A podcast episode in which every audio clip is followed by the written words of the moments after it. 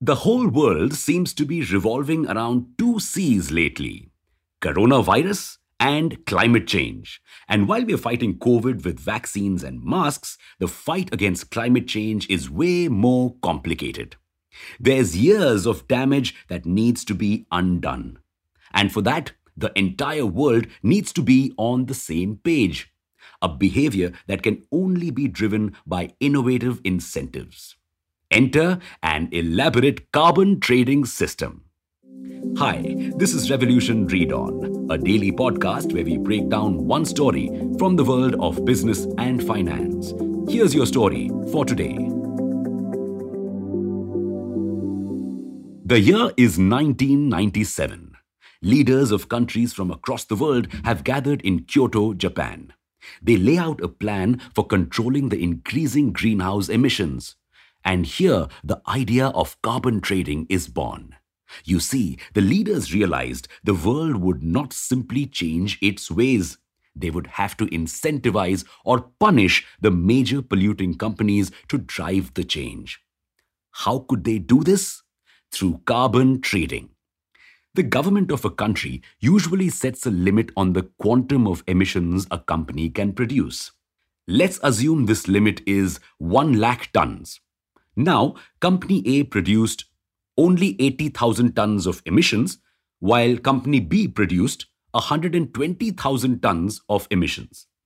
In this scenario, Company B can buy the permission to produce the extra 20,000 tons of emissions from Company A.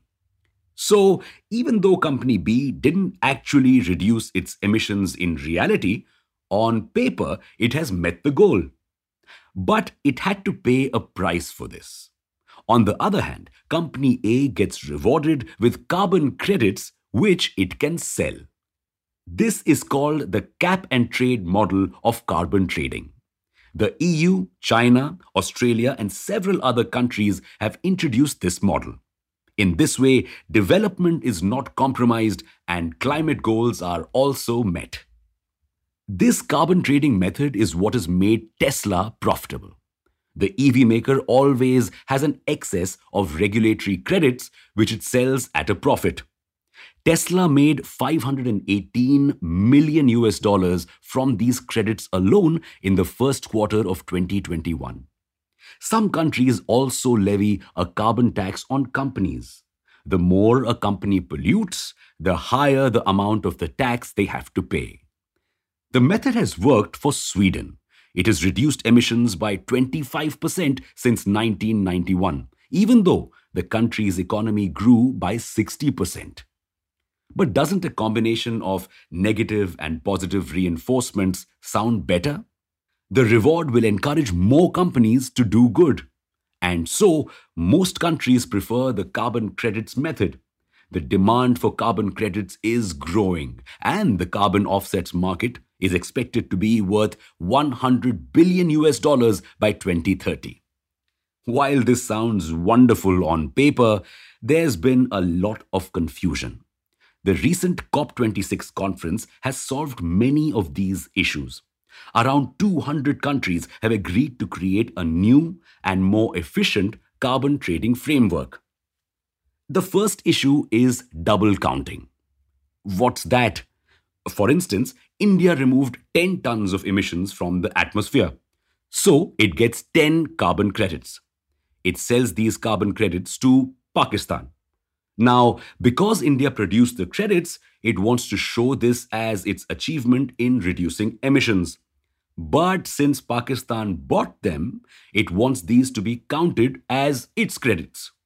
What ends up happening is both countries claim that they reduced 10 tons each, that's 20 tons total, when only 10 tons have been reduced from the environment. This kind of double counting makes it seem we have achieved impressive targets on paper, whereas the reality is much different. So, COP26 has agreed that the country that buys the credits will be able to claim the emissions reduction and not the country that produced the credits.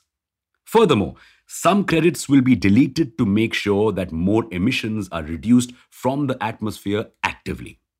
Also, 5% of the funds generated by the sale of carbon credits in the centralized market will go towards a climate fund, which will help developing nations fight global warming as well. So far, we've seen how the world is trading carbon credits. But now, let's zoom in a little closer and take a look at what is happening in our country. India doesn't really have a developed carbon trading market like other major countries. However, we have several schemes that promote sustainability, like the Perform, Achieve and Trade scheme, which was introduced in 2011, works like the cap and trade system, but it only targets large industries that use a lot of energy. The Indian government also requires all electricity distribution licenses to produce a specific amount of electricity using renewable sources. The companies that do produce electricity using renewable energy are given renewable energy certificates, which work like carbon credits. And now, the government is also testing a full fledged carbon trading market in Surat. The market will also be based on the cap and trade model. The pilot program, which began in 2019, has already shown promise. It reduced particulate matter pollution by 24%. A climate change that threatens our existence in the future is not motivating enough for us to mend our ways in the present. You see, we humans are not easily charmed by the idea of delayed gratification. The carbon credit system drives action by shifting rewards from the future to the present. Can you think of any more innovative ways to drive this urgency in efforts? And that's your story for today. Make sure to subscribe to this podcast and not miss out on your daily story from the world of finance. Thanks for listening in. Until next time, read on.